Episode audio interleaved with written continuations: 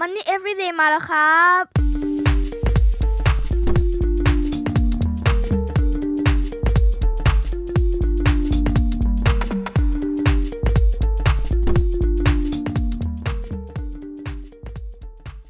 สวัสดีครับ Money Everyday มาอีกแล้วนะครับ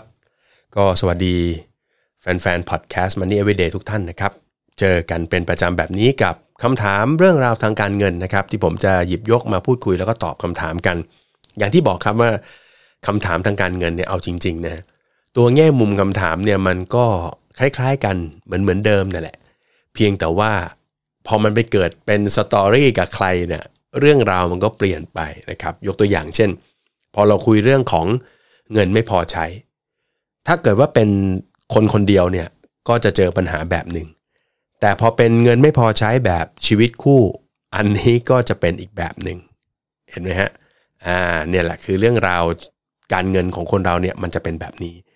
นะเหมือนเรื่องภาษีเหมือนกัน คนที่รายได้มากนะก็จะวุ่นวายแบบหนึ่งทำงานประจำด้วยทำธุรกิจส่วนตัวด้วยก็จะวุ่นวายอีกแบบหนึ่งนะฮะแล้วก็บางคนเพิ่งจบใหม่ ๆ ก็จะวุ่นวายกับภาษีอีกแบบหนึ่งนะ ก็เพราะฉะนั้นอย่างที่บอกครับสตอรี่ทางการเงินเนี่ยมันพอไปบวกกับเรื่องราวของชีวิตเนี่ยมันทำให้นะมันจะเรียกว่าสนุกดีไหมฮะน้องบอกไอ้โค้ดดูโรคจิตนะเรื่องราวการเงินมันบางทีมันไม่สนุกนะมันเครียดนะฮะก็เป็นไปได้นะครับ อย่างเคสของวันนี้นะครับเป็นเรื่องราวของภาษี การลดหย่อนภาษีเนี่ยต้องบอกว่าเป็นหนึ่งในสตอรี่ฮิตเลย แล้วก็มนุษย์เราเนี่ยไม่รู้เป็นอะไรนะฮะกับคำว่าภาษีเนี่ยเรามีความรู้สึกว่า อันนี้พูดตรงๆนะคือไม่อยากเสีย ไม่อยากจ่ายเยอะ เพราะจ่ายเยอะแล้วรู้สึกว่าเราเสียเปรียบเสียประโยชน์กันยังไงก็ไม่รู้ ดังนั้น เวลาที่ทำอะไรแล้วจะได้ลดหย่อนภาษีเนี่ยเราจะมีความมุ่งมั่นนะครับแล้วก็มีความพยายามกันเป็นพิเศษนะทั้งที่จริง ๆ แล้วเรื่องของภาษีเนี่ยเวลาเราจ่ายไปมันก็เป็นประโยชน์ที่กลับมาสู่ตัวเราเนาะอันนี้พูดถึงตาม concept นะแล้วในอีกมุมหนึ่งมันก็เป็นการเรียกว่าอะไรอะ ตอบแทนคืนสู่สังคมด้วยนะครับ ว่าเออเราหารายได้ได้เยอะก็แบ่งปันกลับคืนไปนะครับ อันนี้เป็นมุมมองที่แบบนะแบบ positive สุด ๆ เลยนะครับออทั้งนี้ทั้งนั้นในอีกมุมหนึ่งมันก็เป็นกฎหมายด้วย เรื่องของการลดหย่อนภาษีการจัดการภาษีเนี่ยผมบอกตรงๆเลยว่ามันไม่มันไม่ได้มีทริคนะครับยังไงก็ได้ ขอให้สุดท้ายปลายทางคือเราทำถูกต้อง อันนี้คือปลอดภัยที่สุด เรื่องราวของวันนี้นะครับเป็นเรื่องราวของออคุณแม่คนหนึ่งนะที่ อยากจะสอบถามเรื่องการเงินของลูกสาวนะครับ แล้วก็ไปผูกโยงกับเรื่องภาษีนั่นแหละ ดิฉันมีเรื่องอยากปรึกษาค่ะ ลูกสาวเพิ่งจะเริ่มทำงาน เขาอยากเริ่มเก็บเงิน และทำประกัน เพื่อที่จะได้ลดหย่อนภาษี แต่เขาไม่รู้ว่าจะจัดการกับมันอย่างไร ดิฉันก็มีความรู้เรื่องนี้ไม่มากนัก เลยอยากจะปรึกษาค่ะ เงินเดือนเขาประมาณ 30,000 บาท ไม่มีภาระอะไรทั้งนั้นนะครับ ก็ถือว่าเป็นคนที่โชคดีเนาะเรียนจบแล้วก็มีรายได้ที่ใช้ได้เลย แล้วก็ไม่ได้มีภาระที่ต้องดูแลนะครับ ไม่ว่าจะเป็นค่าผ่อนบ้านผ่อนรถ หรือแม้แต่ค่าใช้จ่ายในบ้าน ดิฉันเป็นคนจัดการทั้งหมดนะนะครับ คุณแม่ก็เลยเป็นห่วงแล้วก็ถามคำถามมาว่าถ้าเกิดว่าลูกอยากจะจัดการเรื่องภาษีเนี่ย นะเก็บออมเงินด้วย แล้วก็ให้มีสิทธิประโยชน์ทางภาษีด้วยนะครับ โดยการจะทำประกันเนี่ยมันโอเคหรือไม่อย่างไร แล้วก็ขอเป็นคำแนะนำมานะครับ เรื่องหนึ่งที่ผมจะคุยทุกครั้งเลยเวลาที่ใครมาปรึกษาเรื่องภาษี แล้วก็จะหาช่องทางการลดหย่อนเนี่ยผมจะพูดคำนี้เสมอครับว่า การลดหย่อนภาษีเนี่ยในอีกมุมหนึ่งนะมันมีต้นทุน มันมีต้นทุนนะ เราต้องจ่ายไปบางส่วนเพื่อจะได้ลดหย่อนมาบางส่วน และไอการลดหย่อนเนี่ยเมื่อแปลงไปเป็นภาษีที่ลดได้จริง ๆ คือ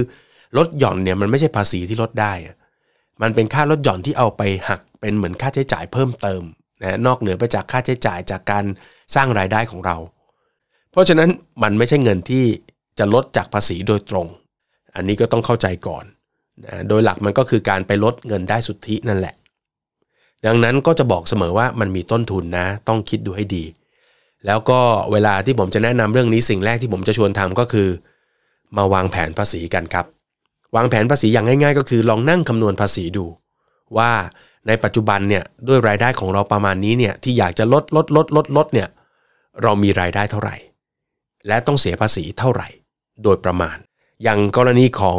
ลูกสาวของเจ้าของคำถามเนี่ยรายได้ 30,000 บาท ผมไม่แน่ใจว่ามีโบนัสหรือเปล่านะครับผมก็ตีกลมๆว่า ถ้าเงินเดือนประมาณ 30,000 คูณ 12 เข้าไปก็คือ 12 เดือนนั่นแหละ ก็จะได้รายได้ทั้งปีเนี่ยเท่ากับ 360,000 บาท นี่คือเงินได้ทั้งปี ทีนี้พอมาคำนวณภาษีตามสเต็ปนะครับก็ต้องมาหักค่าใช้จ่าย ค่าใช้จ่ายของรายได้ประเภทเงินเดือนหรือ 40 วงเล็บหนึ่งเนี่ยเราหักได้ 50%ของเงินได้ แต่สูงสุดไม่เกิน 1 0 0 0 0แสน รายได้เรา 3 6 0 0 0หักค่าใช้จ่าย 50%ก็คือแสนแมันเกินแสนหนึ่งดังนั้นจึงหักได้แค่แสนเดียวนะครับอะตอนนี้ 3 6 0 0 0ลบค่าใช้จ่าย 1 0 0 0 0แสนจากนั้นก็หักค่าลดหย่อนที่เราได้แน่ ๆ มีแน่ ๆ ก็คือค่าลดหย่อนส่วนตัว ซึ่งค่าลดหย่อนส่วนตัวในปัจจุบันก็ คนที่สร้างรายได้มีรายได้ก็สามารถหักลดหย่อนได้ 60,000 บาท จากเงินได้ตั้งต้น 3 6 0 0 0ลบค่าใช้จ่าย 1 0 0 0 0แสนหักค่าลดหย่อนส่วนตัว 60,000 เหลือเงินได้สุทธิ 2 0 0 0 0 0เจ้า 2 0 0 0 0 0นี่แหละ คือตัวเลขที่จะเอาไปคำนวณภาษี ทีนี้คนที่ทำงานประจำเนี่ยนะครับได้รายได้เป็นเงินเดือนเนี่ยจะต้องถูกคิดภาษีแบบที่เรียกว่าเป็นวิธีเงินได้สุทธิ เพียงวิธีเดียว ยกเว้นแต่ว่ามีรายได้ทางอื่นๆ เสริมเข้ามาด้วย นะอันนี้เขามีเงินได้จากการทำงานประจำอย่างเดียว เพราะฉะนั้นก็ใช้วิธีเดียวคือเงินได้สุทธิ จาก3 6 0 0 0ที่เป็นเงินได้ทุกหักหักหักหักหักเหลือ 2 0 0 0 0 0เป็นเงินได้สุทธิ ตัวนี้ก็จะถูกเอามาคำนวณตามอัตราภาษีนะครับ ซึ่ง 150,000 บาทแรก เสียภาษีที่อัตรา0%พูดให้ง่าย เงินได้สุที่2 0 0 0 0นเนี่ยหักแสนห้าออกไป ไม่ต้องเสียภาษีหรือเสียภาษี0%นั่นแหละ เหลือเงินได้สุทธิอยู่ 50,000 บาท ตัวเนี้ยก็เอามาคำนวณ ภาษี ซึ่งก็คาดว่าฐานภาษีคงจะอยู่ที่ 5%โดยประมาณ เมื่อคำนวณดูแล้วเราก็จะรู้เลยว่า เอาจริง ๆ ภาษีมันไม่ได้แพงเลยฮะไม่ได้แพงเลยสมมติว่าเงินได้สุทธิเหลืออยู่ 50,000 บาท แล้วโดน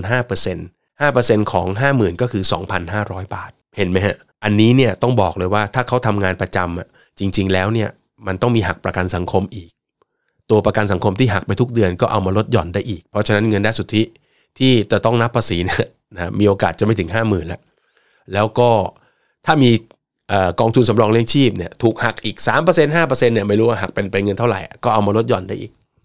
เพราะฉะนั้นมันจะเหลือน้อยมาก แต่ถ้าไม่มี 2 ตัวนั้น อันนี้ผมสมมติว่าไม่มี 2 ตัวนั้นเนี่ยก็ยังเสียภาษีทั้งปี 2,500 เอง เห็นไหมฮะ เพราะฉะนั้นถ้าเป็นไปได้ ผมก็พยายามจะเน้นย้ำว่าเออถ้าเป็นไปได้เนี่ยก็พยายามมองเรื่องของการจัดการภาษีแบบที่ เป็นผลพลอยได้เพิ่มเติม จากการที่เราวางแผนการเงินในมิติอื่นๆแล้วกัน ความหมายคือยังไงครับโค้ดยกตัวอย่างเช่น ถ้าสมมุติว่าตัวเราเป็นคนที่มีความเสี่ยงทางการเงินนะยกตัวอย่างเอาเป็นเรื่องของการเสียชีวิตแล้วกัน คนที่เขามีภาระทางการเงินเนี่ยเขาหาเงินได้เขาต้องเลี้ยงคนในครอบครัวเขาเนี่ยเงินเนี่ยหามาได้ไม่ได้กินคนเดียวต้องแบ่งคนอื่นด้วย อันนี้เขาเรียกคนมีภาระ คนมีภาระเนี่ย ถ้าเป็นอะไรขึ้นมาเนี่ยสะเทือนทั้งบ้านเลย แสดงว่าคนกลุ่มนี้มีความจำเป็นที่ควรจะทำประกันชีวิต เห็นไหมฮะ เพราะฉะนั้นเอาความจำเป็นตั้งก่อน ถ้าคุณเป็นคนที่รับภาระแบกภาระของทั้งบ้านอยู่ คุณควรทำประกันชีวิต แล้วเบี้ยประกันชีวิตที่คุณส่งเนี่ยถ้ามันคุ้มครองเกิน 10 ปี ซึ่งโดยปกติก็คุ้มครองเกิน 10 ปีอยู่แล้วล่ะเพราะเขารู้ว่ามันก็ได้สิทธิ์ลดหย่อนจะเป็นตัวเอื้อทำให้เขาขายประกันได้ง่ายขึ้นอะ อย่างเงี้ยคุณมีความจำเป็นต้องซื้อประกันคุณค่อยซื้อประกัน แล้วค่อยเอาเบี้ยตรงนั้นอะมาหักค่าลดหย่อน คือเหมือนกับเอาความจำเป็นตั้ง แล้วสิทธิประโยชน์ทางภาษีเป็นของแถม หรือถ้าเกิดว่าอะอย่างกรณีนี้ลูกสาวของเจ้าของคำถามเขาอยากจะเก็บออมเงิน เอ๊ะอยากเก็บแบบไหนล่ะ ถ้าอยากเก็บยาวๆไปถึงเกษียณเลย เขาอาจจะซื้อกองทุน RMF เพิ่ม แล้วการซื้อกองทุน RMF ตรงนั้นเนี่ย มันคือโจทย์ของเขาว่าเขาอยากจะเริ่มเก็บเงินเพื่อเกษียณตั้งแต่วันแรกที่เริ่มทำงาน แล้วก็เอาตัวจำนวนเงินที่ซื้อ RMF ไปเนี่ยเอามาลดหย่อนภาษีเป็นของแถมหรือเป็นส่วนเพิ่ม เห็นวิธีคิดไหมฮะ หรือถ้าบอกว่าโอ้ไม่เอาอะถ้าเกิดว่าเก็บยาวจนถึง 55 ตามเงื่อนไข IMF เนี่ยฉันขอเปลี่ยนเป็น S S F ดีกว่า S S F เนี่ยปีนี้ใส่เงินหนึ่งก้อน ไอ้ก้อนนั้นก็อยู่แค่ 10 ปี ปีหน้าถ้าฉันไม่ใส่ก็ไม่เป็นไร อะไรอย่างเงี้ย อ่าอย่างนี้ก็อาจจะเลือกเป็น S S F ก็ได้ ก็เป็นวิธีการเก็บเงินอีกแบบหนึ่งแล้วก็ได้สิทธิประโยชน์ทางภาษีไปด้วย เพราะฉะนั้นผมจะเน้นเรื่องนี้มากเลยนะครับว่าเอาโจทย์ตั้งก่อน แล้วก็เอาสิทธิประโยชน์ทางภาษีเนี่ยเป็นของแถม ทีนี้เสริมไปนิดนึงแล้วกันนะครับสำหรับน้องคนนี้ว่าถ้าอยากเริ่มเก็บออมจริง ๆนะครับ แล้วก็อยากทำประกันเพื่อลดหย่อนภาษีจริง ๆ นะครับ อันนี้คือจะตอบแบบไม่ขัดใจแล้วนะประมาณว่าโค้ดอย่ายุ่งได้ไหมก็อยากจะซื้ออยากจะลดหย่อนอะไรอย่างเงี้ยนะครับ คือ อันนี้ตามใจละ ถ้าเกิดว่าอยากจะเก็บออม แล้วก็อยากจะทำประกันเพื่อลดหย่อนภาษีจริงๆเนี่ยผมก็แนะนำอย่างนี้ครับ ถ้าตั้งใจจะเก็บออมจริง ๆ อยากให้เริ่มเก็บจากเงินสำรองเผื่อฉุกเฉินก่อน ตัวนี้อาจจะไม่มีสิทธิประโยชน์ทางภาษีอะไรครับ แต่ว่ามันเป็นการเก็บเพื่อเป็นการสำรองเงินเอาไว้เผื่อวันข้างหน้าเกิดเหตุไม่คาดฝันขึ้น วันนี้มีคุณแม่คอยดูแลอะไรหลาย ๆ อย่างให้ แต่ถ้าเกิดว่าวันวันหนึ่งคุณแม่ อาจจะดูแลเราไม่ไหว คุณแม่อาจจะมีภาระอะไรต่างๆ คุณก็ควรจะดูแลตัวเองให้ได้ จริง ๆ แล้วเนี่ยเรียนจบแล้วก็ควรจะดูแลตัวเองให้ได้แหละเนาะเออไม่ใช่ว่าเอาละเกิดถูกลดเงินเดือนก็ขอเงินแม่ อันนี้ผมว่าคงไม่ใช่นะก็ชวนน้องๆทุกคนนะครับเรียนจบแล้วเราควรจะเป็น ผมใช้คำนี้ดีกว่า คนที่รับผิดชอบการเงินตัวเองได้อะคือเป็นผู้ใหญ่อะเป็นผู้ใหญ่ตัวจริงนะถ้ารับผิดชอบการเงินตัวเองไม่ได้เนี่ยผมว่ายังไม่เป็นผู้ใหญ่เท่าไหร่ นะแล้ววันหนึ่งเราจะต้องเติบโตดูแลคนอื่นอีกนะครับมีครอบครัวมีลูกอีกอย่างเงี้ยนะเพราะฉะนั้นคุณควรจะดูแลตัวเองให้ได้ เป็นเงินสำรองต้องมีครับ 6 เดือนเป็นอย่างน้อย ค่าใช้จ่ายต่อเดือนเท่าไหร่ก็สำรองไป 6 เดือน เก็บไว้ในเงินฝากธนาคารก็ได้นะครับฝากสากลออมทรัพย์เอาไว้ก็ได้แล้วแต่นะอันที่ 2 ก็คือถ้าอยากจะเก็บออมเงินจริง ๆ แล้วก็ได้สิทธิประโยชน์ทางภาษีจริง ๆ ก็บอกไปแล้วนะครับไม่ว่าจะเป็น S S F หรือ I M F นะฮะแต่ก็เงื่อนไขคุณก็ต้องเข้าใจ แล้วก็ถ้าอยากซื้อประกันจริง ๆ นะฮะต้องบอกว่าประกันเนี่ยคือการออมมันเป็นของแถมนะฮะหลักการจริง ๆ ของประกันมันคือการจัดการหรือบริหารความเสี่ยง ถ้าเกิดว่าเราไม่ได้ดูแลใคร คุณก็อาจจะไม่ต้องซื้อประกันชีวิตแบบตลอดชีพก็ได้นะครับ คุณอาจจะเลือกประกันชีวิตแบบสะสมทรัพย์ก็ได้ที่มันออมสั้นๆ7ทับ10 8ทับ15 อะไรไม่รู้นะครับ แต่ก็อย่าลืมนะครับว่ากรมธรรม์ที่คุณซื้อนั้นก็ต้องมีอายุความคุ้มครองนะดูที่ความคุ้มครองไม่ใช่ดูการส่งเงินนะส่งเงิน 7 ปี แต่คุ้มครอง 10 ปีที่เขาบอกว่า7ทับ10อย่างเงี้ยอันเนี้ยถ้าคุ้มครอง 10 ปีก็ถือว่าเบี้ยที่ส่งก็สามารถเอามาหักลดหย่อนภาษีได้นะครับ อันนี้คือตามใจกันไปเลยนะถ้าเกิดว่าคุณอยากจะทำก็ไม่ว่ากัน แต่ถ้าถามว่าเอาตามหลักการบริหารเงินผมตอบไปในช่วงต้นไปแล้วนะครับอ่าอันนี้ก็เป็นคำตอบที่ ฝากให้น้องเขาแล้วกันเนาะอ่าโจทย์ของการลดหย่อนภาษีเนี่ยนะครับก็ต้องบอกนะครับว่ามันมีต้นทุนย้ำให้ฟังกันอีกครั้งหนึ่ง เพราะฉะนั้นถ้าเป็นไปได้ใครที่ฟังวันนี้จบ แล้วคุณอยากจะวางแผนภาษีของคุณเนี่ย ผมต้องถามคำถามแรกเลยฮะคุณคำนวณภาษีเป็นไหมถ้าคุณคำนวณภาษีไม่ได้ คุณก็จะวางแผนอะไรไม่ได้ เสร็จแล้วคุณก็จะซื้อเพื่อการประหยัดภาษีผมเจอเยอะมากซื้อ RMF ซื้อ SSF ซึ่งมันเป็นกองทุนที่มันต้องผูกพันระยะยาวๆมาก ซื้อเสร็จก็ไม่รู้ว่าไอ้ที่ซื้อไปคืออะไร งงงงชีวิตถูกไหมแล้วก็อยากได้แค่สิทธิประโยชน์ทางภาษี สุดท้ายพอเจอแบบกองทุน IMF ที่ลงทุนในหุ้น กองทุน SSF ที่ลงทุนในหุ้น หุ้นตกไว้เฮ้ยงงงงตัวเองนะ ก็ดูดีๆนะครับทำความเข้าใจตรงนี้เพราะฉะนั้นข้อที่1ครับคำนวณภาษีเป็นไหมถ้าคำนวณไม่เป็นผมคิดว่าควรจะรู้ไว้สักหน่อย เมื่อเราคำนวณภาษีเป็นเราจะได้วางแผนได้ว่า เออ ไอ้เงินรายได้ของเราประมาณนี้มันเสียภาษีเท่าไหร่ แล้วเราจะต้องพยายามไหมนะฮะพยายามที่จะหาอะไรมาลดหย่อนไหม ถ้าเกิดว่ามันไม่ได้เยอะมากเหมือนเคสนี้ เราอาจจะอยู่เฉยๆก็ได้ แล้วค่อยไปพิจารณาอันที่ 2 ครับก็คือ เรามีความจำเป็นในเรื่องใด ๆ บ้าง มีความจำเป็นในเรื่องของความเสี่ยงไหมผมยกตัวอย่างแล้ว เราเป็นอะไรไปคนข้างหลังเดือดร้อนไหม หรือ เราไม่ต้องเป็นอะไรไปข้างหลังเดือดร้อนหรอกแต่เราอยากจะหาทุนประกันเรื่องของสุขภาพให้กับตัวเอง ก็ซื้อประกันสุขภาพก็ได้ เพราะมันก็ได้ลดหย่อนภาษีเหมือนกัน เห็นไหมฮะความเสี่ยงคุณมีตรงไหนคุณซื้อแล้วก็เอาจัดการตรงนั้นดีกว่า หรือถ้าบอกว่าความเสี่ยงไม่เป็นไรเลยค่ะเพราะว่าบริษัทก็มีประกันให้ แล้วก็ดูแล้วโอ้โหคุ้มครองดีมาก ดังนั้นอยากจะเก็บเงินตัวเองอะเพราะฉะนั้นลงใน S S F หรือ R M F แล้วก็ได้สิทธิประโยชน์อันนี้ก็ได้ หรืออาจจะใช้สิทธิประโยชน์รูปแบบอื่นก็ได้นะครับ ถ้ามันมี นะฮะเพราะฉะนั้นเอาให้เหมาะแล้วก็ดูความจำเป็น แล้วก็สิทธิประโยชน์ภาษีเป็นของแถมนะครับ นี่คือไอเดียของการวางแผนลดหย่อนภาษีที่ผมจะสอนแล้วก็แนะนำอยู่เสมอนะครับ เพราะฉะนั้นก็ลองเอาไปปรับใช้กันดูนะอ่าโอเคครับสำหรับคำถามนี้ก็คงจะตอบไว้เพียงเท่านี้นะครับ มีเรื่องฝากไว้นิดนึงนะครับ ช่วงนี้เป็นช่วงที่ประเทศไทยเรากำลังเข้าสู่นะภาวะที่กำลังต้องต่อสู้กับ โควิดในระลอกใหม่ ซึ่งถือว่าเป็นระลอกที่3นะครับเพราะฉะนั้นช่วยกันนะครับช่วยกันดูแลสุขภาพ เพราะว่าการดูแลสุขภาพของเราเนี่ยจะไม่ใช่แค่การดูแลตัวเองละ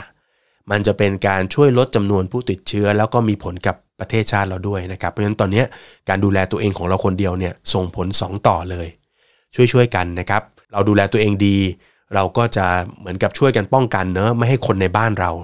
นะเพราะว่าแต่ละคนมีครอบครัวกันทั้งนั้นครับเพราะฉะนั้นติดขัดอะไรขึ้นมาเนี่ย ติดคนในบ้านก็จะวุ่นวายกันพอสมควร ยิ่งถ้าเกิดบ้านไหนมีคนที่สูงวัยนะครับหรือแม้กระทั่งเด็ก ๆ ที่อาจจะยังดูแลตัวเองไม่ได้เนี่ยก็จะลำบากนะเพราะฉะนั้นดูแลตัวเองได้ ดูแลครอบครัว แล้วก็จะเป็นประโยชน์กับประเทศชาติเราด้วยนะครับเพราะฉะนั้นก็ฝากเรื่องนี้ไว้ด้วยนะครับ แล้วก็ติดตาม Money Everyday ได้ใหม่ในตอนหน้านะครับสำหรับตอนนี้ขอบคุณมาก ๆ เลยครับสำหรับการติดตาม สวัสดีครับ